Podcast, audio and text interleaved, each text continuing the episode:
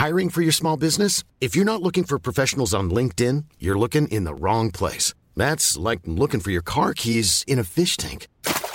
LinkedIn helps you hire professionals you can't find anywhere else, even those who aren't actively searching for a new job but might be open to the perfect role. In a given month, over 70% of LinkedIn users don't even visit other leading job sites. So start looking in the right place. With LinkedIn, you can hire professionals like a professional. Post your free job on linkedin.com slash people today.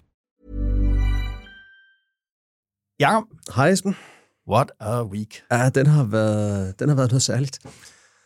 Zelensky har været her, ja. cykelstativerne... Var du nede at se ham? Øh, nej, det var jeg. Jeg sad hjemme og, og skrev, fordi at, øh, ellers så tror jeg simpelthen ikke, at jeg var blevet færdig med den artikel, jeg skulle lave. Øh, jeg, jeg, jeg, jeg gik derover faktisk, og fik ikke glemt af manden og stod der. Og, Ja. Ej, jeg var, jeg var splittet inde i, altså Mellem? det der, med, jamen, det der med, at der også regeringen har sørget for at få printet 1500 ukrainske flag, man skulle stå og vifte med. Jeg viftede ikke, men folk stod og viftede med, Ja. og altså hele selfie-bølgen af folk, selvfølgelig især den der, der har været fremme med, med Brian Mikkelsen, der står med et kæmpestort grin. Altså, ja. jeg synes også, jeg synes også billedet af Mette Frederiksen og Zelensky, der sidder i F-16-flyveren, man, man fik den der eftersmag af, var det egentlig helt passende det her? Men Ja. selvfølgelig var det historisk og Ja. stort. Og, Jeg kom til at tænke på øh, den, en, en, en, en, en fransk sociolog, øh, der glæder med, ham der hed Jean Baudrillard, han, var også, han kunne godt sætte tingene meget på spidsen, Mhm. mm-hmm. og han sagde, under den første golfkrig, så skrev han, tror jeg, tre artikler øh, til Le Monde og The Guardian, øh, som alle sammen havde den samme, eller en variation over den samme titel, nemlig at øh, golfkrigen øh, finder ikke sted, eller findes ikke i virkeligheden. Okay. Øh, men det mente han selvfølgelig det der med, at i, i Vesten var det hele bare billeder. Ja. Altså, vi har bare billeder af, af, af krigen, ja. og, og at billederne ligesom gjorde, at vi kom meget langt væk fra øh, realiteten øh, i krigen. Og, Og på det, den det måde- kunne jeg ikke lade være med Nej. at tænke tilbage på, der, Men- øh, da vi så selfie-bølgen skylle ind over. Perception, perception is reality, og derfor kan man jo også godt argumentere for, at det var vigtigt, at de billeder var der, for de sender, og de bliver jo set uden for landets grænser, og det er jo ekstremt dygtigt af Zelensky. ikke? Også tænk en gang at være krigsførende regeringsleder Ja. ja. og, og statsleder, og stadigvæk have det overblik, at han skal bruge tid på Ja. ja. at gå rundt Ja. ja. og tage selfies med jo for ham, undskyld jeg siger det, fuldstændig ligegyldige mennesker Ja. ja. på, på Christiansborg. Ikke? Jo, jo. Nå, Helt sikkert. hvad hedder det? Jo, det var bare én ting i denne her uge, og det er fredag, så vi ved, hvad der sker. Der er indkaldt til pressemøde, Selvfølgelig er mens vi øh, optager. Yes. Og øh, kan, regeringen kommer nu, her fredag, som jo lidt er blevet sådan en taking out the trash day. Ja, altså, eller komme med vores store udspildag, eller hvad ved jeg, jeg ved ikke. Koranafbrændingsforbuddet ja. er blevet formuleret. Ja, men vi optager altså, så den, øh, den tager vi næste uge. Vi har rigeligt at tale om, Ja. ja. om det. Det, øh, det. Det gemmer vi lidt. Vi skal Mhm. mm-hmm. se på, hvordan det bliver spændende, hvordan det er formuleret og, og drejet. Det, det snakker vi om senere. Men ved du hvad? Jeg kom til at tænke på noget. Kan du huske før sommerferien, at vi to vi sad og spiste frokost sammen, efter vi havde optaget DK Polen dag? Uh, refresh my memory. Ja, det gør vi jo nogle gange. Og så sad vi og talte om det her med mangel på arbejdskraft. Mhm. Mm-hmm. At det var et kæmpestort problem. Og så tror jeg, det var dig, der sagde, jamen prøv at høre, der, er bare, der bliver ikke nogen vej udenom. Når mm. vi snakker om de varme hænder, Ja. så bliver vi simpelthen nødt til at acceptere, at der skal importeres nogle folk udefra. Vi er nødt til at acceptere, at det bliver udlændinge, der kommer til at passe på nogle af vores ældre og gøre nogle af de der ting. Farven på de varme hænder bliver brune. Ja, okay. Sådan, det, det er dit udtryk. Mm. Men fint, men forstår meningen.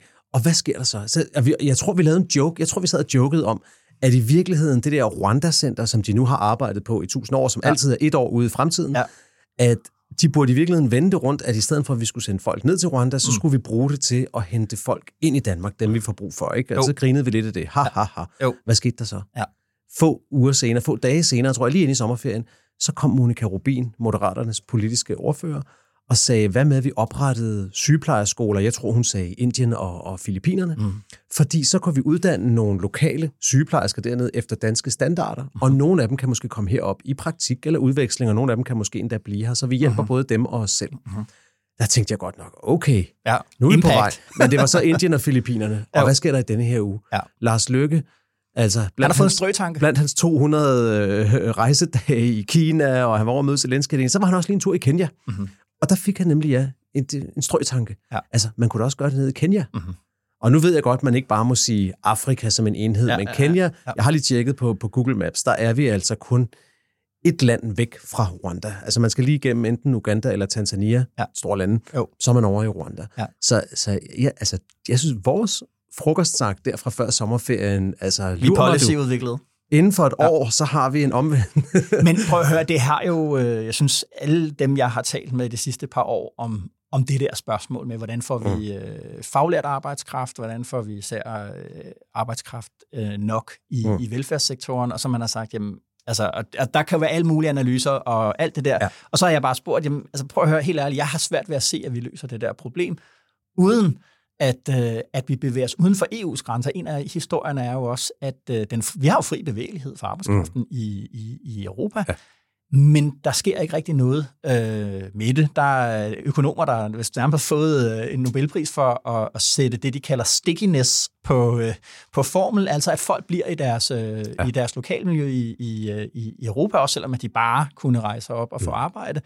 Og en af historierne er også, at, at, at vi stadigvæk er så velstående i, i Europa, at græske unge, spanske unge, øh, hvad det hedder, de føler sig simpelthen ikke det pres hårdt nok til at forlade mm. deres, deres ah, hjemland. Præcis. Det gør man i, i, i, i andre lande uden for, for ja. EU, og det kunne ligesom være en, en løsning, fordi ja. det er jo ikke kun Danmark, der har det her problem, Jacob. Der er jo i hele Europa en Jamen, global Tyskland, konkurrence Tyskland om arbejdskraft. Har, Tyskland har lavet en aftale med Kenya ja. om, at de over de næste år, jeg kan ikke huske, hvor mange det er, er det over 200.000 kenianere, som de faktisk vil give øh, en eller anden form for arbejdstilladelse ja. i Tyskland for at komme op og hjælpe dem med deres problemer. Så ja. de får, og det er jo selvfølgelig også det, Lykke har set. Han vil godt, altså, han vil ikke være den sidste, der står i kø nede på, på gangen i det kenyanske indrigsministerium og siger, kan, kan jeg også få en aftale? De ja. siger, så skal du lige om bag Frankrig, Sverige og Præcis. de andre, de Præcis. og det rammer jo midt ind i hele den historie, vi har haft de 20 år med værdipolitik, udlændingepolitik, ja, det det. den det er svær. Det. Og det kunne man se på, på pressemødet efter ugens regeringsseminar, hvor Mette Frederiksen sådan en lille smule kort for hovedet sagde, at det var ikke noget, hun skal, nej, nej, nej. Ja. Men Lykke faktisk sagde, at det er noget, vi kommer til at arbejde videre med, og det var lidt uklart, hvad præcis, hvilken, hvilken del af det det var. Ja. Men det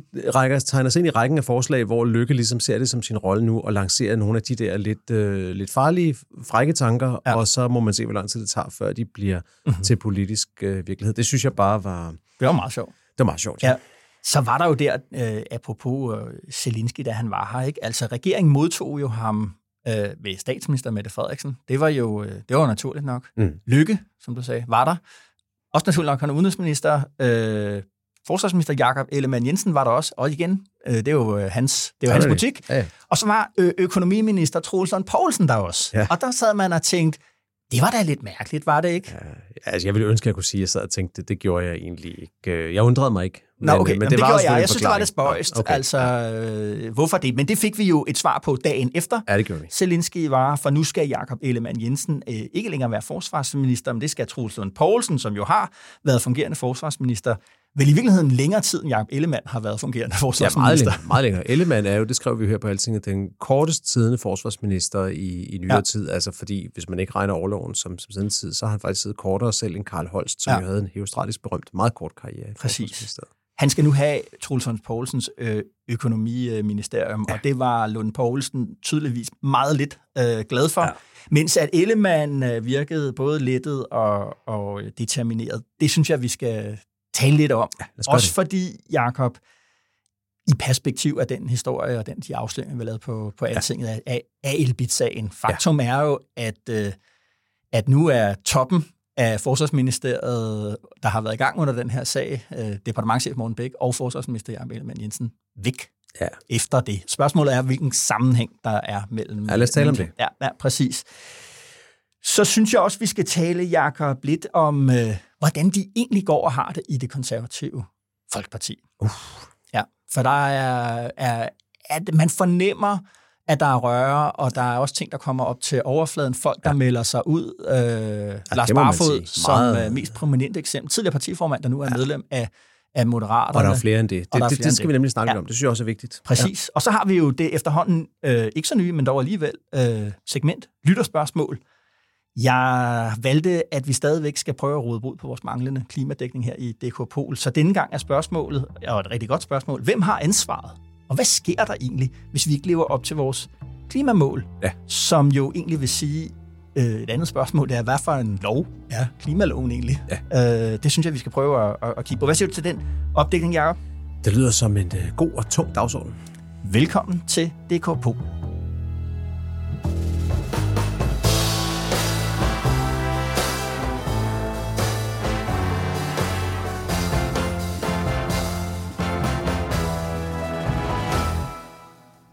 Fluen på væggen, Jakob. Hvilken fluesmækker, hvor henne ville du gerne have været i?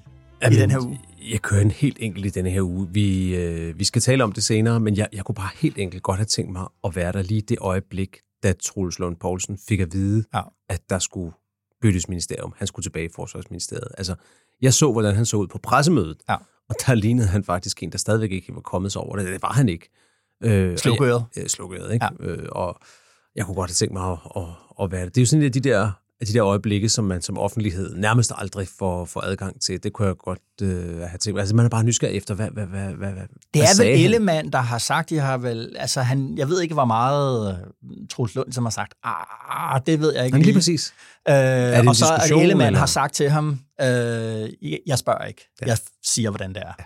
Øh, det, det, ja. det ved man ikke. Det kan man godt lide at se. En, en eller anden dag kan det være, at en af dem øh, skriver det i en, øh, i en bog. Ja, men helt sikkert. Hvor vil du gerne have været henne? Jamen, øh, min flue har fået, hvad skal man sige, hornbrillerne af og gået lidt revy okay. øh, i stedet. Revy, det var nyt. Ja, som sagt, det der skete den her uge, det var jo, at, øh, at Lars Barfod, tidligere konservativ Folkepartis formand, skiftede til Moderaterne.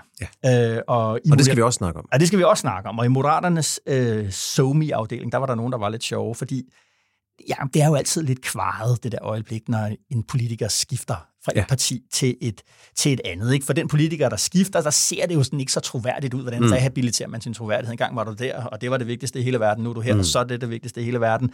Og det kan jo også godt virke lidt desperat, hvis det nye parti står lidt for klar med lidt for åbne arme og siger, nej, hvor er vi glade for, at, øh, at, at, at du kommer.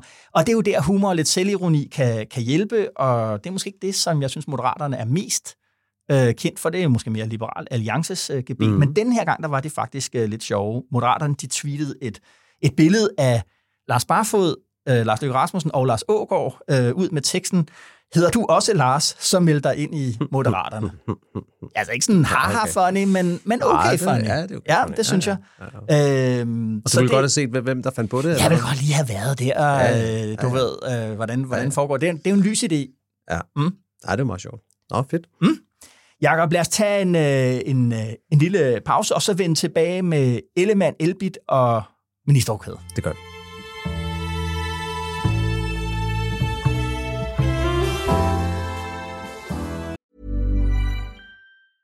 I'm Sandra, and I'm just the professional your small business was looking for. But you didn't hire me because you didn't use LinkedIn jobs. LinkedIn has professionals you can't find anywhere else, including those who aren't actively looking for a new job, but might be open to the perfect role, like me.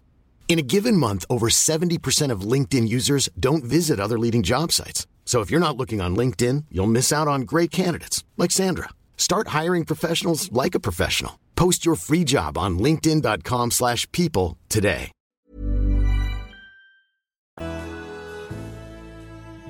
Jeg har øh, besluttet at blive økonomiminister, øh, og derfor så stopper jeg som forsvarsminister i dag. Det betyder, at jeg øh, fremover vil være vicestatsminister og økonomiminister.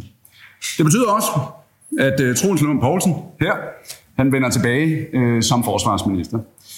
Det har han allerede øh, prøvet at være i øh, seks måneder, og det har han gjort aldeles fremragende. Ja, Jacob. Ja. Klog beslutning af Ellemann, ja eller nej?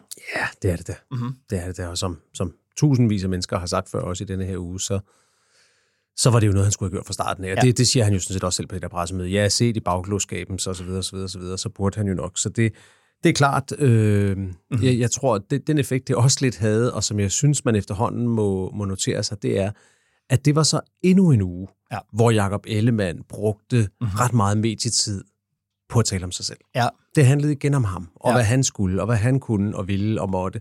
Og egen proces. Og egen proces, ja. og ikke om politik. Og det ved jeg bare, det er der mange venstrefolk, der har det helt op til halsen med. Ja. Altså, de, simpelthen, de, de kan simpelthen ikke... Nu må du simpelthen snart stoppe, siger de. Ja.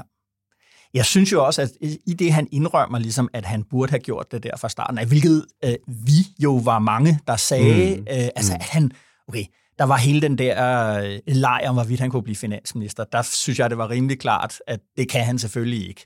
Øh, men så kunne han jo have valgt det næstbedste, altså det økonomiske ministerium, økonomiministeriet, det som man genopfandt, og sidde tæt på, på mm. finansministeriet, som mm. bare er ekstremt vigtigt i sådan en konkurrencestatsregering som, som den. Ja, og jeg tror jeg er endnu vigtigere, i et ikke så driftstungt ministerium, ja. fordi han er nødt til at kunne indgå i nogle større politiske diskussioner. Ja. Han har tid, han skal bruge som formand, han skal være med i alle mulige ting.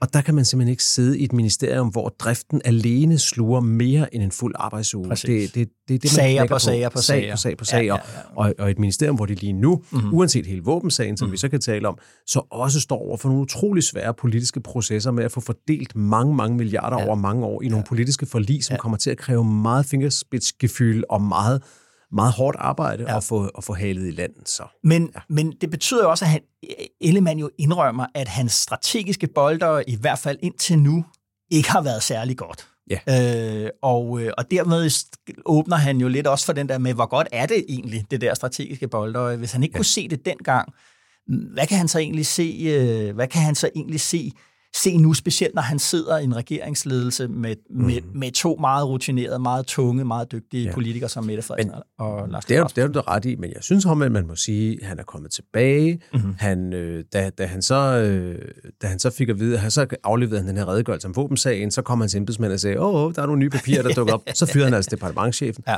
Nu har han skiftet ministerium. Altså, ja. der synes jeg så også, mm-hmm. man må have den, øh, den fairness at ja. sige, at han er begyndt at handle på det, ja. og det er konsekvent, og det det har en retning i hvert fald. Ikke? Og apropos det, Jacob, så var der et, et sjovt optrin på det der pressemøde, der var i går, efter regeringen har haft seminar. Ja. Øh, og øh, og, og, og der, der, var der, der skete der noget, som måske netop peger på det, som du siger. Det er Nå, sådan det? en mere øh, selvbevidst øh, elemand, der godt ved, at han skal møve sig lidt, lidt frem i bussen. Prøv lige at, øh, at høre med her. Okay. Altså, vi har aldrig nogensinde haft så mange udenlandske medarbejdere på det danske arbejdsmarked, som vi har nu.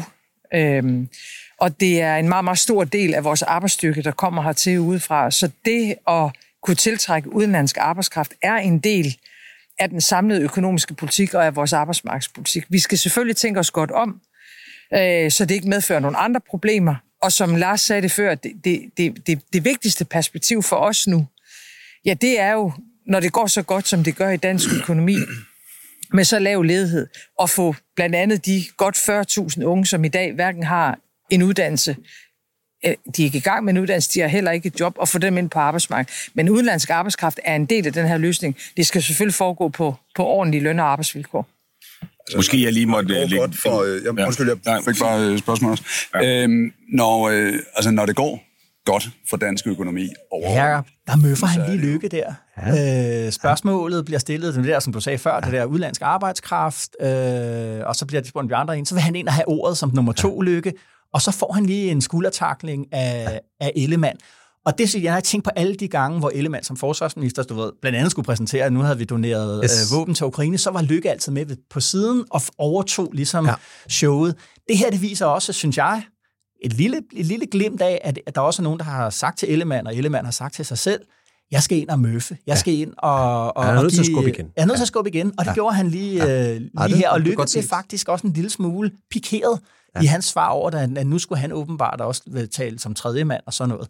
Det er jo, øh, ja, men jeg synes, det er, jo, det er jo fordi, at det er det, han skal kunne i den regeringsledelse. Ja. Det er, at han skal, altså den, det lyder jo fint ledelse og sådan Ja, noget, men det er jo en arena, hvor man slås. Ja, det er Mm. det. Okay, Jacob, hvad det hedder, øh, så lad os få trukket det der spørgsmål om, om våbensagen med ind ja. I det her øh, øh, spørgsmål. Fra Venstre, der lyder det jo, at at de to ting, at Ellemann er væk som forsvarsminister og Elbit-sagen, det har ikke andet at gøre med hinanden, end at det viser, at Elbit-sagen viser, hvor lidt der er styr på tingene i forsvarsministeriet, og dermed hvor, hvor meget sværere og hårdere det ville være for Ellemann også at skulle være forsvarsminister, mm. samtidig med, at han skal genopbygge sit parti og deltage ja. i det der regeringsledelsessamarbejde. Men, Jacob, vi må jo også bare sige, at øh, Ellemann startede med, på baggrund af de redegørelser, det første pressemøde, han holdt, at placere alt skyld og alt ansvar og en advokatundersøgelse alene over i FMI, Forsvarets Materiel og Indkøbsstyrelse, og det var det. Og siden da, der er sagen bare kommet tættere og tættere og tættere på ham selv, som du sagde, fyret departementchef Morten Bæk, fordi at der viste sig lige pludselig, at hans eget ministerium Og det var, og det var jo, som jeg ser det, fordi at Ellemann ville sikre sig, at der ikke skulle komme det, som rigtig, rigtig tit sker i sådan nogle skandaler, nemlig at man ikke bliver fældet på selve skandalen, men på, at man senere har løjet om, hvad der egentlig er foregået. Ja. Og Ellemann skulle ikke ud i, at vi begyndte at køre rundt i, om det, han havde stået og sagt om tirsdagen, nu viste sig at være helt forkert. Ja. Det var det. Mhm. Mm-hmm. Og så sagde han bare, farvel, departementchef. Ikke? Ja, jo. Men nu, er- og nu er han også selv væk, og det betyder ja. rent konkret jo, at nu ja. kan forsvarsforligskreds Folketinget ikke længere indkalde ham til Nej. samråd om den her sag. Nej. Men jeg tror, øh, det har jeg skrevet en, øh, en lille tekst om også, som, øh, som kommer ud på, på Alting i løbet af næste uge. Øh, jeg tror, jeg tror også, vi snakkede lidt om det sidste uge, jeg, jeg, jeg tror selvfølgelig har øh, det om, om noget kun skubbet på beslutningen om at flytte ministerium. Personligt tror jeg ikke, det har været afgørende for den, fordi det er de andre grunde, vi har talt om. Han var nødt til at flytte ministerium. Det var ja. afgørende for hans position i regeringen, for overhovedet at kunne arbejde der. Så jeg tror sådan set ikke, øh, uanset hvor, hvor, hvor meget øh, vi, vi går op i den våbensag her, så tror jeg ikke, man, man skal bilde sig ind, at det var det, der gjorde, at han flyttede. Jeg køber ikke, så også masser af politikere, der var ude og sige, ja, nu flygter han fra den mm-hmm. grimme sag og sådan noget. Mm-hmm. Det, det, den køber jeg simpelthen ikke. Men Nej. det er klart, at det er en sidegevinst for ham, mm-hmm. at han måske kan komme lidt på afstand af den. Mm-hmm. Men mm-hmm. han kan ikke løbe fra den, som jeg ser det. Mm-hmm. Og det tror jeg på den måde, at sådan nogle sager her, de kører tit over meget lange forløb. Hvis man tænker på Støjberg-sagen, så gik der faktisk flere år ja. fra den første artikel blev skrevet i sagen. Der gik over tre år, hvis ikke fire, mm-hmm. fra den første artikel blev skrevet i sagen, og til der blev nedsat en undersøgelseskommission. Og det er jo den mekanik, der kan opstå senere hen i et forløb, hvis der langt senere kommer nogle nye ting frem på et tidspunkt, hvor flertallet i Folketinget ikke ser ud lige præcis, som det gør i dag. Ja. Og jeg skal ikke stå her og, og gisne om, hvad det kunne være, men, men når, når vi sidder og kigger på våbensagen, så er det klart for mig, at Ellemann har ud fra alt, hvad vi kan se, ikke siddet og, og sagt, nu skal vi misinformere Folketinget. Det, det tror jeg sådan set på, han har været helt uvidende om. Det, det tror jeg har, har mhm. formodningen for sig. Mm-hmm. Men derfor kan der stadig godt være ting, der kan, der kan komme til at klæbe på ham senere hen. Så, så for, i mine øjne vil den, vil den våbensag mm-hmm. stadigvæk være en slags lænke om hans fod i, i lang, lang tid fremover, mm-hmm. selvom han nu så skal bruge lidt mindre tid på at sidde i samråd om noget mm-hmm. slags. Og nu er det Troels Lund Poulsen, der skal køre den, den del af det videre. Mm. Øh, han holder møder med forsvarsforligskredsen ja. om, hvad den der advokatundersøgelse skal, skal, skal, skal indeholde. Det, han er jo på afstand af sagen øh, på en anden måde, end, end, end, end Ellemann er. Ja.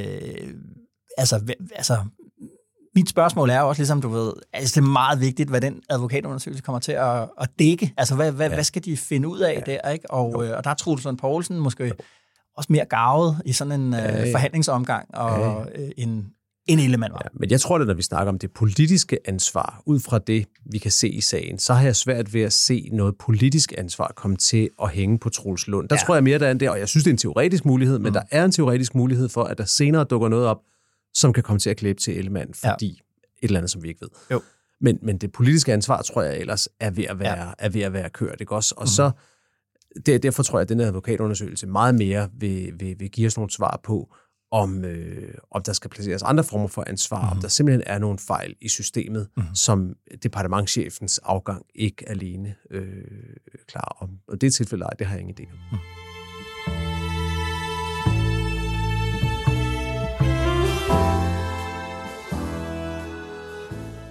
Alright, Jacob. Øh, lad os vinde det konservative øh, det konservative Folkeparti. Der er i, lige i, i, i, i, mens vi står og taler her, og i, i siden valget blevet i gang sat et, et arbejde med at revitalisere øh, partiet. Man har indkaldt øh, øh, man har kunne ansøge som, som medlem til at deltage i forskellige politikudviklings øh, hvad det hedder, møder med ordfører, øh, der har stået for området. Mm. Der foregår det der. Øh, det lyder fra partiet som om, at om et, et par uger eller tre, så er man ligesom klar med sådan den nye, den nye platform frem mod, som så selvfølgelig skal præsenteres på det mm. landsråd øh, som, som også kommer her i, i, i efteråret. Og så er der alt det andet, Jakob. Øh, Pernille Weiss-sagen, vi har talt om, Lars Barfod, øh, Karin Amitsbøl, der har meldt sig ud af partiet ind i Moderaterne også. Der, det bobler også øh, i det konservative folk i, i baglandet. Hvad er dit, øh, ja, det hvad er dit take? Ja. Og, øh, og jeg noterede mig her til morgen, at Berlinske øh, skrev en leder, som øh, har overskriften øh, Søren Papes tid er rendet ud. Ja, er rendet ud. Ja, ja. Øh, ikke rendet ud, er rendet. Er det den rigtige datidsform på det? Jeg er lidt i tvivl. Ja. Men det er altså det, de skriver jo. i hvert fald. Ja. Øhm, og, øh, og, og de mener simpelthen, at, han er, at han, det er tid for ham til ja. at gå. Og det er der jo stadig flere, øh, når man snakker med, med folk øh, med, med indsigt i det konservative folkeparti. Det tror jeg, der er stadig flere, der mener. Udfordringen er, at ingen aner, en af udfordringerne er, at mm. ingen aner, hvem det skal være. Mm-hmm. Og en anden udfordring er, at øh, det er ikke kun Søren, det er Søren og Søren. Præcis. Søren Pape er meget tæt forbundet med sin, øh, sin øh, gamle øh, ven eller allieret, politisk allieret gennem ja. mange år, Søren Vandsø, som ja. er generalsekretær i det konservative Folkeparti. Ja. Og det er jo med til at gøre processen lidt sværere, jo. fordi at tit kan det måske være en stærk generalsekretær, der er med til at gå hen og prikke til formanden og sige, du, jeg tror, det er ved at være tid, Præcis. og hvad skal vi ikke lægge en proces eller gøre noget? Ja. Men her er der to mennesker, der faktisk er gensidigt afhængige. Jeg tror, de fleste i partiet formoder, at den dag Søren Pape er væk, så er Søren Vandsø også væk. Fordi at, at, at Vandsø også hvad kan man sige, er Søren Papes særlige rådgiver. Ja, det, øh, han er ikke bare sådan partiets organisator, øh, han er også Søren Papes øh, ja. fremmeste ja øh, kompagnon i at tænke politik og, og ja. strategi. Og det er også derfor, at hele den der Pernille Weiss-sag, den, øh, den har været meget vigtigere, end, end man måske lige skulle tro. Det mm. kan jo godt virke som en ret banal personalsag. Den banale version af det er jo, at der har været nogle problemer på Pernille Weiss' kontor i Europaparlamentet. Nogle ja. folk har, har følt sig meget, meget dårligt behandlet. At partiledelsen øh, tager det så alvorligt, at de siger, at du kan ikke længere være kandidat, mm. og så at Pernille Weiss øh, strider lidt imod og ja. siger, at det er ikke rimeligt. Det er ja. den banale del af historien. Men ja. nedenunder den ligger der jo historien om, hvor ligger de konservative egentlig i EU-politikken? Ja. Og dermed ikke sagt, at Pernille Weiss-sagen er frit opfundet eller et eller andet. Jeg tror, mm. at den er sikkert reel nok, og jo. der kan være forskellige syn på den. Men noget, der virkelig gjorde mange mennesker i partiet vrede, det var jo, at, øh, at de regnede med, at det var, at rygtet gik, at mm. det var Markus Knudt, der mm. skulle være spidskandidat i stedet ja. for. Og han er jo bare meget, meget mere EU-skeptisk end der, hvor det konservative folkeparti traditionelt ligger. Ja. Og det er både Søren Pape og Søren Vandsø sådan set også. Mm.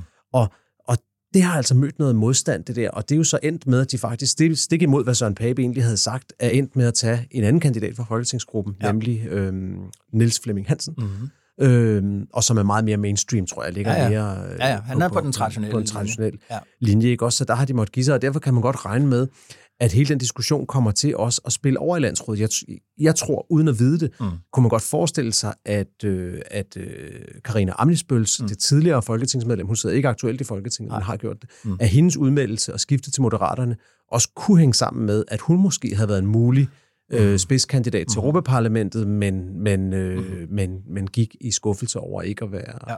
ikke at være med der. Så der, der er nogle ting der, og så er der den anden ting, der handler om det, som, øh, som, som du også har, mm. har skrevet om i denne her uge, det her med, ligger de konservative egentlig rigtigt i den der diskussion ja. om midterpolitik eller ja. blå blok? Ikke? Og det, jeg talte med en, en, en konservativ kilde i går, som meget havde den der analyse, altså af, at det konservative folkeparti ligesom befinder sig i en splittelse, eller hvad man skal sige, ideologisk, politisk, øh, ideologisk og, og parlamentarisk også ideologiske, det der med, øh, jamen, hvad er det egentlig, man står på? Står man på en, en, øh, en, en, øh, en hvad skal man sige, sådan en, en global orientering, international orientering, øh, hvor, eller står man mere i sådan en, en, en hvad skal man sige, nationalkonservativ orientering, mm. altså ala, ala Morten Messersmith. Og der er jo ingen eller, tvivl om, hvor Søren Pape har, har placeret partiet. Han har været ekstremt inspireret af det nu forhenværende øh, partimedlem ja. Nasser Carter, altså hvem ja. husker ikke deres, deres øh, meget markante kampagne op til folketingsvalget, der hed, at det var tid til et opgør med nazi-islam. Altså, ja. det var jo ja. en, en, en, en tone, som er helt uvandt for de konservative. Fuldstændig. Have, og, og også kilder, der, der, der du ved, fremhæver det her med, at Pape, der går til dronningen med, med Inger Støjberg ved sin side, og ja. efter, hun var, efter hun var blevet dømt. Ikke? Og, øh, og, og det, det, den splittelse der, den, øh, den, den er der forskellige måder at være konservativ, nationalkonservativ overfor socialkonservativ, Frederiksberg-konservativ. Hvordan, ja, og, de har... og apropos Frederiksberg, det er jo en anden, altså det er jo, det er jo faktisk altså en, en, en, en ret voldsom nedsmeltning, der er i gang, fordi de konservative på Frederiksberg, mm Frederiksberg, som jo ligesom er ja. kernen af, hvad det vil sige at være konservativ. En ja. kommune, de har siddet på i 100 år, men selv der er uroen brudt ud ja. på den måde, at der er uro i deres øh, byrådsgruppe på mhm. Frederiksberg Rådhus. Mm-hmm. Tidligere folketingsmedlem Helle Schelle har forladt partiet. Ja. Utilfredshed med nogle, med nogle lokale ja. øh, emner med, med partiledelsen derude. Jo. Og det har hendes ægtemand, den tidligere partiformand Lars ja. Barfod, så også gjort, ja. og meget bemærkelsesværdigt, så nu, som du nævnte i starten, ja. meldt sig ind i Moderaterne, og det er jo altså det, det, det er jo Venstre, der har været partiet, hvor alle ja. de tidligere formænd meldte sig ud. Nu er den jo. altså også kommet til de konservative. Ja, og så det der med moderaterne, øh, og hele den der idé, som Lars Løkke Rasmussen inkarnerer omkring midten, og mm. hvordan man forholder sig til den politiske midte. Ikke? Og det er jo den der diskussion om, om, øh, om blå blok, ja. og, og den der diskussion, som vi som, altså om, om det at være konservativ er en nationalkonservativ, hvis vi kan kalde det det, øh, et nationalkonservativt projekt, hvor man, og det er det, man skal huske på med Blå Blok, for ligesom at kæde de to ting sammen, det er, at Blå Blok er ikke bare et andet navn for de borgerlige partier. Blå Blok er navnet på en strategi, hidrører jo fra, fra Venstre, fra Anders Fogh Rasmussen og Claus Hjort Frederiksen, om, at man kunne basere øh, statsministerposter, regeringsmagt øh, ved et parlamentarisk grundlag til højre. Altså i Dansk Folkeparti tilbage i 2001, men jo siden da, så er der jo kommet flere partier til. Og når, når Venstre blandt andet ligesom siger, at en blå blok, er, det vil vi ikke mere, det er gået i stykker, så er referencen jo der jo ikke til det konservative folkeparti, altså Liberale Alliance. Mm. Det er jo, det er, vi kan ikke længere igen basere os øh, på, på, på det yderste højre mm. i, i, i dansk politik. Af flere grunde. Et er, ligesom, der er alle mulige sådan, politikgrunde til det, øh, men der er jo også bare sådan en helt strategisk ting i det. Det er, at Blå Blok har ikke vundet et valg øh, siden 2007, bortset fra en gang, og det var i 2015, og hvor vi havde den der VLAG-periode, som vel må stå frem som nyere tids mest kiksede, fejlslagende regeringssamarbejde. Det var, jo, det var jo fire år med kaos. Fire år med kaos, kiksede planer, store idéer, der aldrig blev til noget, pinagtige, farseagtige forløb omkring finanslov under alt det der, ikke? Ja. Og der må man jo bare sige, altså det, det vil sige, siden 2007, vi begynder nærmest, det er 20 år siden, der rigtig var succes i den der blok. Ja. Og der kan man som sige, der har, det er jo der, hvor Venstre har sagt til, til jo virkeligheden mest til Liberal Alliance og det konservative Folkeparti, vi er done med det der. Øhm, og og der, det spørgsmål spiller jo ind i det konservative Folkeparti. Hvordan stiller de sig egentlig? Hvordan stiller Pape sig til mm. det?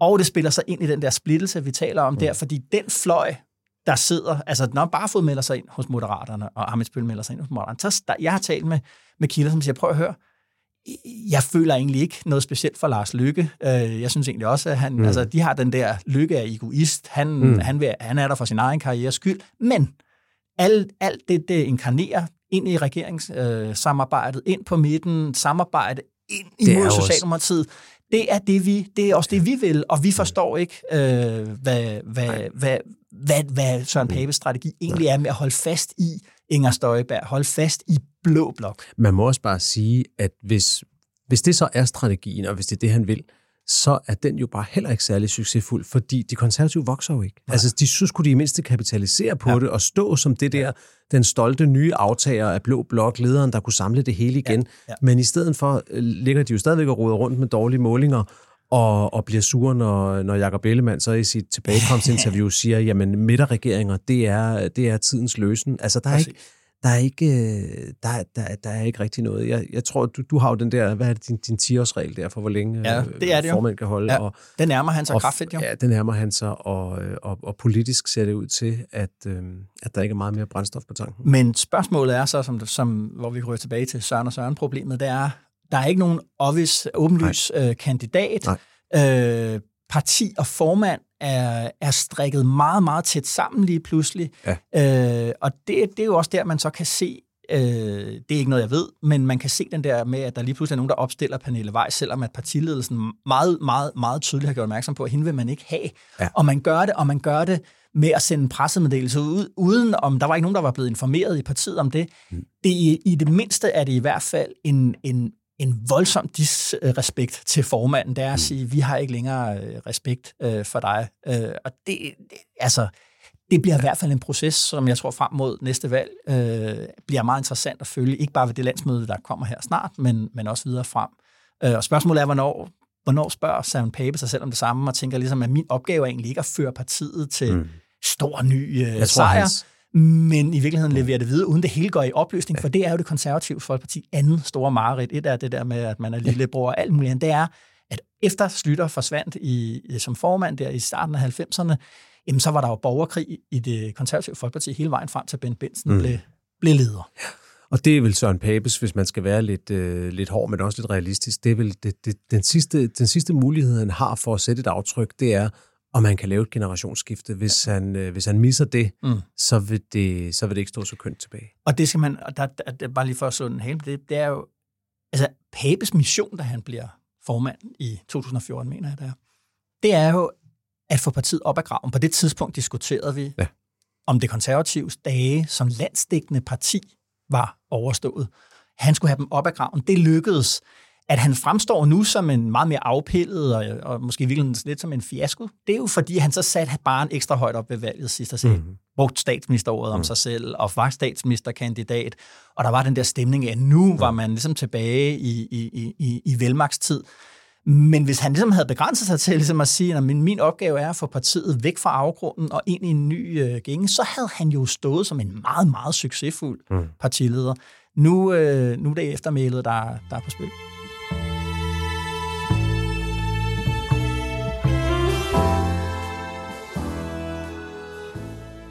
Spørgsmål fra lytterne, øh, Jacob, og vi fortsætter lidt af, af, af, af klimapolitikkens vej. Øh, det lyder sådan her. Hej øh, Esben og Jacob. I lyset af 2025-forhandlingerne, der kører i denne uge, det har så været i forrige uge, øh, tænker jeg, at det kunne være interessant for jer at nørde lidt i, hvem der har ansvaret, hvis ikke vi når vores klimamål. Og det er sendt af øh, Carsten Capion, som øh, han, har, han har stakes i det der med, med, med klimapolitik. Han er senioranalytiker i i den tænketank, der hedder Con, Concito. Ja. Det, øhm, det, det betyder sikkert også, at han, at han kender svaret endnu bedre, end vi, ja, vi gør. Ja, ja, ja, ja men, øh, men, men, øh, men lad os prøve at arbejde lidt ja. øh, med det alligevel. Spørgsmålet kan jo præciseres, så det er i hvert fald sådan, jeg har angrebet det lidt. Hvad sker der, hvis vi ikke overholder klimaloven? Ja. Og det vil sige, hvad er klimaloven hvad er det? en lov for? Ja, ja. altså det, det er jo en lov, der kommer i øh, 2000 og Øh, nu skal jeg lige have årstalen rigtigt her. Det er 19, ja. at øh, Mette Frederiksen laver den første øh, S-regering, mm-hmm. og hvor at øh, hun som et led i forhandlingerne med de partier i Rød Blok, mm-hmm. som øh, lavede det her forståelsespapir, der jo ikke var et regeringsgrundlag, men en slags politisk aftale, mm-hmm. som led i det, der blev de så enige om, at der skulle laves en klimalov med ja. nogle ambitiøse, bindende mål. Og det var der allerede dengang nogle politikere i Socialdemokratiets top, der var, der var en lille smule bekymrede ved, fordi de sagde, det gør altså en forskel det her. Nu er det en lov. Det betyder altså, mm. at, at bordet fanger. Ja. Og der, der blev simpelthen vedtaget en, en lov så, og paragraf 1 med loven øh, lyder sådan her. Den er ikke længere, man godt lige kan læse den op. Den lyder sådan her. Formålet med denne lov er, at Danmark skal reducere udledning, udledning af drivhusgasser i 2030 med 70 procent i forhold til niveauet i 1990, ja, og ja. at Danmark opnår at være et klimaneutralt samfund senest 2050 mm-hmm. med Paris-aftalens målsætning om at begrænse den globale temperaturstigning til 1,5 grad Celsius for øje. Ja. Det er det, klimaloven handler om. Så er ja. der tilføjet en, øh, en, en paragraf 2, hvor der også er sat et mål i 2025, ja. og det er jo altså et i morgen. indikativt. Ja, ja, på mellem 50 til 54 procents reduktion ja. igen i forhold til, hvordan det var i 90. Mm-hmm. Så det er en lov, der mm-hmm. siger, det her, det skal vi nå. Og så mm-hmm. er resten af loven i virkeligheden bygget op med nogle procesting, der mm-hmm. handler om, at hvert år skal der rapporteres tilbage til Folketinget om, hvordan det går. Hvert femte år skal der laves en handlingsplan, som peger 10 år frem i tiden, mm-hmm. og der bliver nedsat et klimaråd, som skal være med til at overvåge, ja. hvordan det går. Så mm. det, det er det, klimaloven siger, og det er ja. måske vigtigt at sige, at det er jo ikke sådan en lov, hvor man kan sige, der er hæftet strafbestemmelser på, Præcis. så at der står, at den minister, der ikke overholder denne lov, straffes med to års fængsel. Sådan Nej. er det jo ikke. Nej. Men, men regeringer og ministre skal jo selvfølgelig overholde loven, så mm. det er bindende. Det er noget, de skal gøre. Man kan i hvert fald, øh, der er nogle, nogle juraprofessorer, der har siddet og, og kigget øh, på det, og jeg har læst øh, særlig en artikel om det. Øh, det er jo ikke sådan, Jakob, ligesom det har været i andre lande. Borgerne kan for eksempel ikke lægge sagen mod mm. Øh, regeringen, hvis de ikke overholder øh, øh, klimaloven. Det er der alle mulige årsager til. En af, en af de vigtige er jo, at øh, borgere i Danmark har ikke, vi har ikke grundlovssikrede rettigheder til natur og mm. miljø. Øh, det har man andre steder, øh, og derfor har der, der eksempler på, på retssager, der er født i Holland og i, og i Norge, hvor domstolen er gået ind og ligesom har befalet regeringen at, øh, at gøre noget mere på, på klimapolitikken mm. på, på den baggrund. Sådan er det. Sådan er det ikke. Sådan er det ikke. Sådan er det ikke her. Jeg er ikke. Jeg, jeg, jeg, jeg har siddet og kigget på det og også talt med med, med folk. Øh, der er faktisk nogen der siger, at procestingen er det der er det vigtige, og ikke selve ikke selve, ikke selve målet. Ja. Øh, altså de partier, øh, der står bag aftalen. Det er Socialdemokratiet, Venstre, Dansk Folkeparti, Radikale Venstre, Socialistisk Folkeparti, Enhedslisten, det konservative Folkeparti og Alternativet. Og som du siger, det er ikke en lov med en straf, øh, som vi normalt vil opfatte, at, at en lov eller en sanktion på den måde. Det er mere en lov i betydning, at man har lovet hinanden øh, noget. Ja, men det, men, men, det, men det har en anden karakter end en politisk aftale, hvor man har lovet hinanden noget, fordi det, det er en lov, og det betyder, altså hvis det nu var en politisk aftale, så kunne regeringen jo, jo, jo, jo vælge at sige, ja ja, ja, øh, mm. det kan godt være, at vi plejer at overholde ja. politiske forlig, men nu har vi et flertal, og nu mm. gør vi sådan og sådan, og mm-hmm. det kunne der komme en masse ballade om, men ingen ville kunne gøre noget. Men det her, det er en lov, mm-hmm. og det vil sige, at hvis yderste konsekvens, hvis man forestillede sig, det, det er jo ikke sådan, det er, men Nej. hvis man forestillede sig, at Lars Ågaard gik op til sine embedsmænd og sagde, prøv at høre, ja. det er alt for dyrt og ja. upraktisk, vi, vi gør det ikke, venner. Vi gør noget andet. Ja. Så er departementchefen nødt til at sige til ham, mm. kære minister, ja. det må du ikke. Du skal overholde loven. Og så er vi pludselig, så er vi pludselig ude i strafterritorium. Præcis. Så de skal overholde loven. Præcis, og det er der, den der proces er vigtig. Fordi, øh, som, som du også siger, ligesom man, det, det, og det, som jeg hører, hvad det hedder, man brugte længst tid på, det var den der proces, det der årsjul, som du øh, nævnte. Altså, at øh, Klimarådet kommer med en vurdering af, om, Mm. om den politik, man fører, også fører hen til målet. Øh, og klima-, energi- og forsyningsministeren skal fremlægge initiativer øh, på, den, på den baggrund, som viser, at det er man øh, ved at gøre. Og, øh, og Folketinget kan vurdere, om det, han siger, øh, til de initiativer, han vil søsætte, også når hen til, til, til målet. Og, øh, og, med, og Folketinget, et flertal i Folketinget kan også altid kræve nye øh, Ja, ting det jo af det. klimaministeren. Og det er for at sige, hvem der har ansvaret for at svare på det. Det er klimaministeren. Ja. Klimaministeren har ansvaret, hvis det ikke er. Og det, som, som, som, som, som klimaloven gør, det er, at den peger ud, den præciserer, at det er klimaministeren, der står med ansvaret, og at det kan, det kan hvis han ikke lever op til de her ting, i, i, som er angivet i klimaloven, så kan det komme ind på hans ministeransvar. Det vil sige, at han kan i ultimativt blive indklaget for en ja. Rigsret. Ja, men, men der- er meget, meget langt med det her. Fordi altså, Ja, ja. Det, der, det, der vil være forudsætning for, at vi overhovedet kan komme derhen, det vil jo være, at nogle embedsmænd siger til ham, kære minister, nu er du på vildspor, Præcis. og han bevidst siger, jeg er ligeglad, vi kører videre. Så det er slet ikke... Men han kan få en mistillidserklæring. Det, man kan Ja, sige det kan han. Øh, Det- på den baggrund, det er, at man har vedtaget, at man år for år, Ja. så kommer det op, lever klimaministeren op Yes, til det, og så kan et flertal ja. ligesom sige, hov, det gør han ikke, vi vil have en anden. Men der er en ting, der er rigtig vigtig med den klimalov, og som jeg tror, vi måske nogle gange overser en lille smule i, i mediedækningen af den. Og det er faktisk, hvis man læser lidt længere ned i, i paragraferne Mhm. mm. i, i klimaloven, ikke også? Mm-hmm. så står der faktisk nogle ret vigtige forbehold. Ja. Altså, og det står i selve lovteksten, det her. Mhm. Der står nemlig for eksempel, indfrielsen af Danmarks klimamål skal ske så omkostningseffektivt som muligt. Ja. Under hensyntagen til både den langsigtede grønne omstilling, bæredygtig erhvervsudvikling og dansk konkurrencekraft, sunde offentlige finanser og beskæftigelse, mm. samt at dansk erhvervsliv skal udvikles og ikke afvikles. Ja. Og der står også nogle andre ting, og det er jo ekstremt vigtigt det her, mm. fordi når regeringen beskyldes for klimanøl og for ikke at leve op til klimaloven, så kan regeringen jo med en vis ret pege tilbage og sige, venner, mm. i Alternativet og SF, mm. I skrev selv under på det her, at de her hensyn var nogen, vi skulle tage, når vi lavede vores klimatiltag. Ja. Det har de altså selv været med til at få med ind i loven, ikke også? Mm. Så det er ikke helt så sort-hvidt, som det nogle gange bliver, bliver gjort til. Jeg synes, at man kan se, du ved, for man i stedet for at læse, hvad skal man sige, loven som en lov, og hvad står der, så, læser som sådan en, en, en priktegning, hvor Hmm. politikerne ligesom tegner et portræt af sig selv øh, ja. I den, ikke? Så synes jeg, at, at øh, på den ene side, så la- laver man en klimalov, der agerer på frygten for, at vælgerne ikke synes, at man gør nok for at redde naturgrundlaget for menneskelig eksistens. På den anden side, som du nævner her, så skriver man også ind, at man, altså, man hegner politikken ind i den øvrige politik, hvor man ligesom agerer øh, på frygten for, at, at folk synes, at det bliver for meget, at, øh, ja. at, at, man, at man øh, du ved, lukker dansk industri øh, for ja. at, at nå øh, klimamålet eller et eller andet andet. Ikke?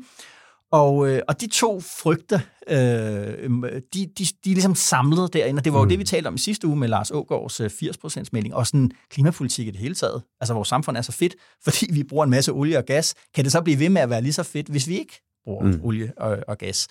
Og det er, den, det er der, de ligesom skal prøve at sejle igennem, og den måde, de så ligesom har gjort, på den ene side tvinger sig selv til handling, på den anden side også forsøger at hegne det, hegne det ind. Det er den der, det er netop det der med, at når vi, vi sørger for at udpege, at klimaministeren har altså et ministeransvarlighedsaspekt mm. øh, i, i det her. Så de tvinger sig selv til handling ved ligesom at, at gøre det til et fast årligt ritual, at man kan fyre klimaministeren, ja. hvis han ikke lever op til det. Ja, og så længe vi har en flertalsregering, bliver han så i hvert fald ikke, ikke, ikke fyret. Det Præcis. er klart. Og det Men- synes jeg er jo- er jo det, vi skal, skal tale om her, det er, hvorvidt Venstre og Socialdemokratiet, som de to hovedkompetenter mm. i moderne tid dansk politik, altså, når de har det her flertal, hvilken af de to frygt, øh, dimensioner, ja, Ja, frygten for at gøre for meget, øh, for, eller for lidt, Ja.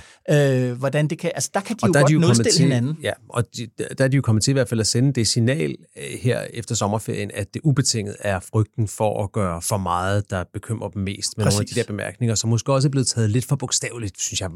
Altså den der 80% bemærkning af, af Lars Ågaard, det er, jo, mm. det er jo uforsigtigt sagt af ham, men jeg tror egentlig, at de fleste, hvis de tænker efter godt, ved, at han nok ikke mente det bogstaveligt, ja. Ja. at der skulle være 80% opbakning i en folkeafstemning til målet. Det, det var en henvisning, tror jeg, til de ting, der står i loven her om, at det faktisk skal, skal, skal gøres inden for nogle, inden for Ja, nogle og balancer. at man, har, at, øh, at man har brug for, at, at, altså, at folk melder sig ind i det her, de omkostninger, der jo er Ja. ja.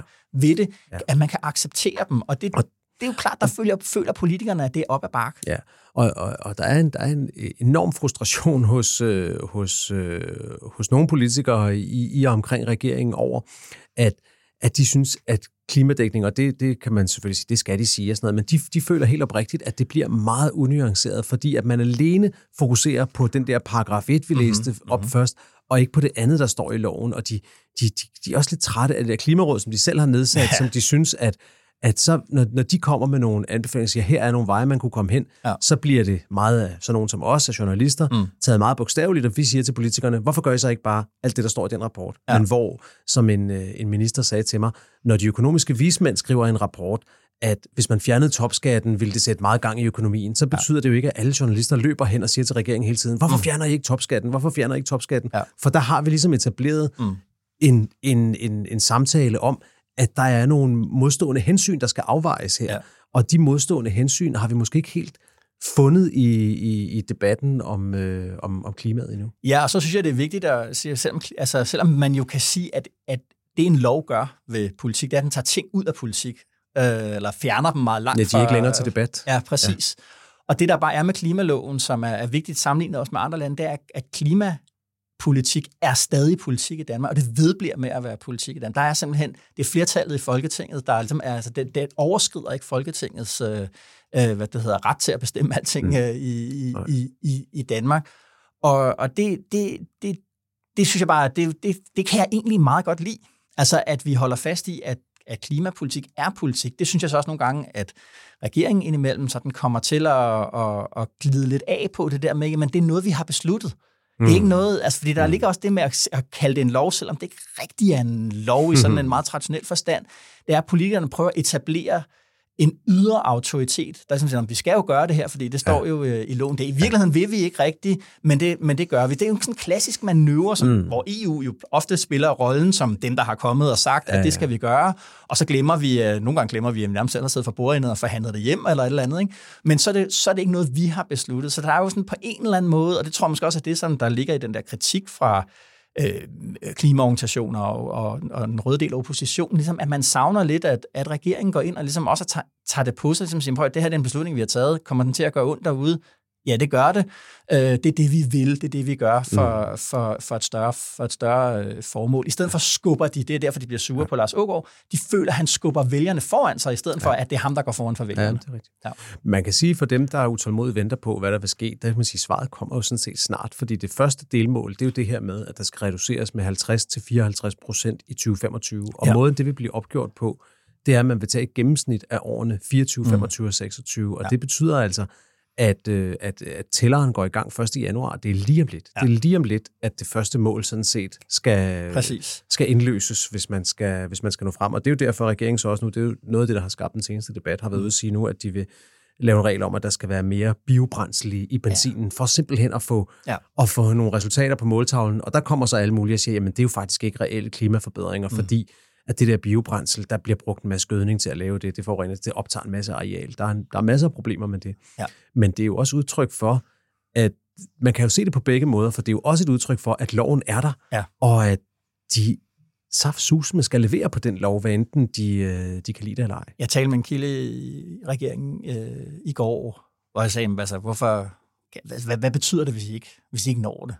Og der synes jeg, altså, der var ingen tvivl om, at, altså, at man så det, så taber vi en ekstrem grad af troværdighed. Altså, det er, ligesom, det, det er ikke en mulighed, at vi ikke når det, fordi mm. det vil simpelthen være for, for pinligt. Øh, så, så det er jo det er et pres, man, øh, det, man føler ægte i, i regeringen. Det tror jeg, man må, man må sige. Ikke? Så svaret på spørgsmålet er, Lars Ågaard kommer næppe i fængsel. Han bliver næppe, næppe heller øh, Afsat. væltet af, afsat væltet af, af Folketinget. Men, øh, men det er faktisk alligevel øh, nogle mål, han er nødt til at, at opfylde. Det er et politisk pres, ikke et juridisk pres.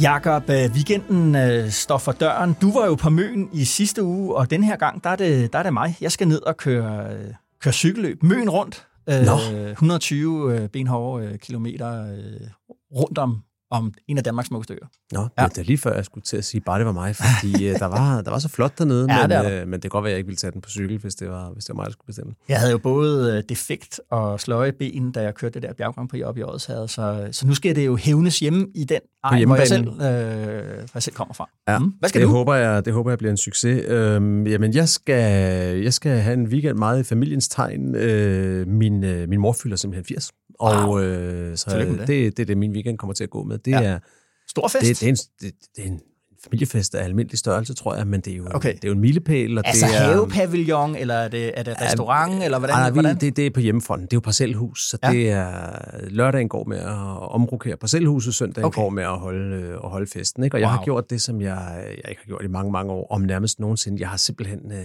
har simpelthen skrevet en fest. Er det rigtigt? En lejlighedssang? En lejlighedssang. Okay, ja. Det er, faktisk ret sjovt. Sangskjuler, og, altså er det, er det The Full Monty? Ah, det rolig kan du stadig rolig. Rolig nu, rolig nu, rolig nu. Ej, det er så, så langt er vi ikke. Men, det, men jeg har skrevet en sang, og det, er okay. faktisk, det var faktisk sjovt. Jeg skrev de første, det tog mig en uge eller to, og sådan fra til at skrive de første fire vers, og så i aften synes jeg lige, der skulle et vers, eller mere præcis, fire var lige lidt for lidt. Ikke? Jo, jo. Og så, øh, så, så lige pludselig, så, øh, så, Så kom, flød så kom det bare, så kom der bare fire mere, bare sådan der, det var sjovt. Fire mere, du er gået fuld ja. øh, grundvig det på bliver, den. det bliver ja. en lang fest, det kan jeg sige. Sådan. Jakob, øh, vi skal jo også anbefale øh, ja. ting og sager til, til lytterne. Hvad har du taget ned fra din hylde med banger-anbefalinger øh, den her gang? Ja, hvad har jeg taget ned? Nej, men jeg synes, øh, jeg tror også, du var inde på det, vi, vi, har, jo, vi har jo fået lidt kritik for, at vi, at vi simpelthen anbefaler for mange mænd, og jeg synes, ja. det er en kritik, som, øh, som er helt, øh, helt på sin plads og Ja. berettiget. Og, øh, og ikke bare derfor, men, øh, men også som, øh, som en lille reaktion på det, har jeg valgt i denne her uge anbefale to, som jo sådan set gør det samme som os. Nå. De er bare kvinder. Aha. Øhm, og, øh, og det er jo sådan med lidt frygt og bæven, at man anbefaler konkurrenten, ikke? Fordi hvad nu, hvis folk skifter over til den? Og så, så min, mit første Ja, ja, råd til er, don't go away. Ja, ja. Altså, men, men, men giv det en chance. Ja. Det er den podcast over hos vores venner på politikken, der mm-hmm. hedder Den Levende, Ja. som er en relativt ny podcast, som debatredaktør Lotte Folke har lavet, mm-hmm. og som hun laver sammen med en kollega, der hedder Eva Ejstrup. Ja. Og der taler de om aktuelle emner. Altså, det er basically to øh, hvide midaldrende kvinder, der gør det, som to hvide midaldrende mænd gør her i Dekopol. Ikke? Mm. Og i den episode, som øh, jeg lige hørte, som jeg vil anbefale, der, der taler øh, Lotte Folke som med ham, der hedder Michael Bang-Petersen, Ja. ja. professor fra Aarhus Universitet, Ja. som er ham, der skal stå i spidsen for den nye magtudredning. Og de taler om, hvad magt egentlig er for et begreb. Ja. Og det er faktisk rigtig interessant, synes Nå. jeg. Og jeg er selvfølgelig en lille personlig interesse i det, fordi jeg øh, er øh, blevet øh, bedt om, øh, tilbudt og med, øh, med tak har sagt ja til at sidde i sådan en følgegruppe, der skal være med til at, Mm-hmm. at følge med i den der magtudredning, og jeg tror mest, at vi i virkeligheden er, er udpeget også for at være med til at sætte noget debat i gang om den. Okay. Så, øh, så advarsel hermed givet. Jeg Jo. tror, vi kan komme til at tale om den der magtudredning lidt undervejs og se, hvad det egentlig det går ud på. Men, Meget gerne. men anbefalet, anbefalet interview Mhm. mm-hmm. i øh, den podcast, der hedder Den, Den levende. Levende. Ja. Ja. Spændende. Hvad har du med til os? Jamen, øh, Jacob, Gideon Rackman, Financial Times udenrigspolitiske ja. kommentator, kommentator, kommentator, kommentator, øh, øh, han har en bror, der hedder Tom, ja. øh, som også er journalist, men især han øh, skønlitterær forfatter. Ja, Jeg har lige, øh, altså, en af, altså, det er en af mine anbefalinger, der ligger på hylden. Det er, jeg læste jo hans seneste bog her i sommerferien. Er fremragende. The Imposters, er det The det, Imposters, den hedder? Ja. Øh, Har du læst den? Nej, jeg har Nå, ikke. Jeg, var, okay. jeg, var, jeg må indrømme, at jeg først har stødt på ham øh, i kraft af det essay, som Nå, øh, okay, jeg, okay, jeg vil be, be, hvad det hedder, anbefale. Som jo egentlig, den, det handler egentlig ikke specielt meget om, om, om politik, men, men i en videre forstand synes jeg, at det gør det alligevel. Han, er, han, han skriver om, hvordan det er at være sådan romanforfatter i en social media Ja. øh, tid. Det er vildt sjovt, øh, og det er helt vildt desperat og ekstremt desillusioneret. Ja. Jamen, det er jo det, som Øhm, The Imposters også handler om. Så ja. det kan være, det er en, øh, Ja, det er det, med- cut-off fra, Ja. fra romanen. Ja, okay. Altså, den, handler, den starter med, at han flyver til The Cayman Islands for at deltage i sådan en book reading, sådan Ja, noget, hvor ja. alle forfattere skal ud, og de er jo deres, eget, deres egne købmænd, så at sige. Ja, ja. Og det er bare, du ved, der kommer ikke nogen. Ej. Øh, og øh, og, og, og han, han går helt ned øh, på det. Og så fortæller han undervejs en, øh, en anekdote om øh, en, en forfatterkollega, der hedder Susanne Young, øh, som også gør præcis det samme. Skal ud til en book reading Ja. og, øh, og øh, et eller andet sted i New York, og der er ikke nogen. Og så Ja. går hun hjem grædende derfra, og skriver en, en, en opdatering på Twitter om, et, hun tweeter ud, du ved, hun går her og er helt vildt ulykkelig over, ja, ja, ja. at der er ikke nogen, der vil læse hendes bog. Og det gør så, den går åbenbart helt viralt, det der øh, tweet, som så gør, at den der bog bliver, bliver, bliver solgt øh, helt vildt meget. Og så spørger han øh, Tom, øh, Tom Rackman der, hvad er egentlig moralen her? At internettet kan redde os, eller at øh, sådan nogle book readings der er, er ligegyldigt, at man bare skal hype sig selv øh, online, ikke? Og, øh, og han, han når ligesom frem til, altså pointen er, skriver han, at, øh, at de evner, der skal til for at skrive litteratur, er ikke de samme som evnerne til at, at, at promovere øh, nej, nej. Øh, bøger.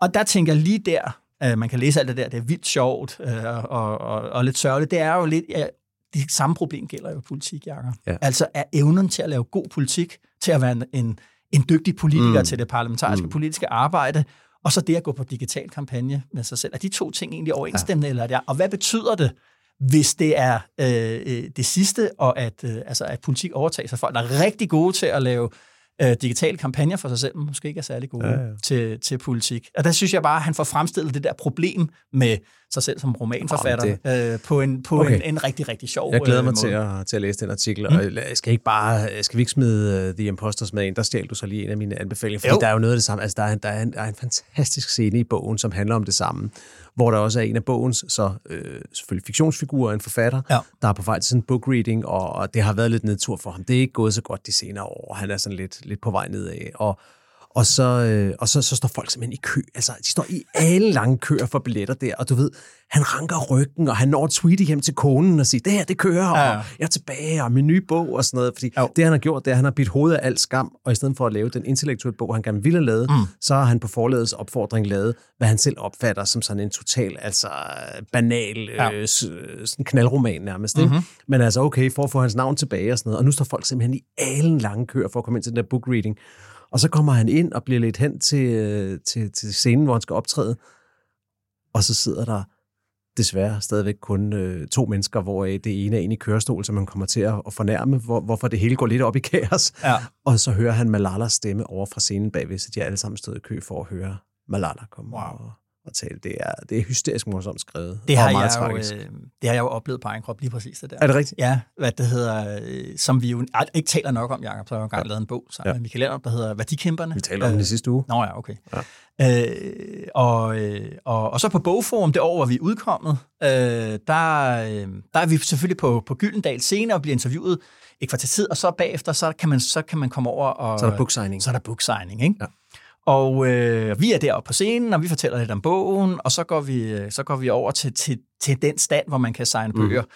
Mm. Øh, øh, hvad det hedder. Øh, lige inden har Hella Juf været på scenen, og lige efter os har Morten Albæk øh, været på scenen. Og oh da vi ligesom kommer over der, så vi kommer jo netop over til to ikke en, men to meget, meget, meget, meget lange køer. Altså, jeg kan ikke se, hvor de slutter henne køer.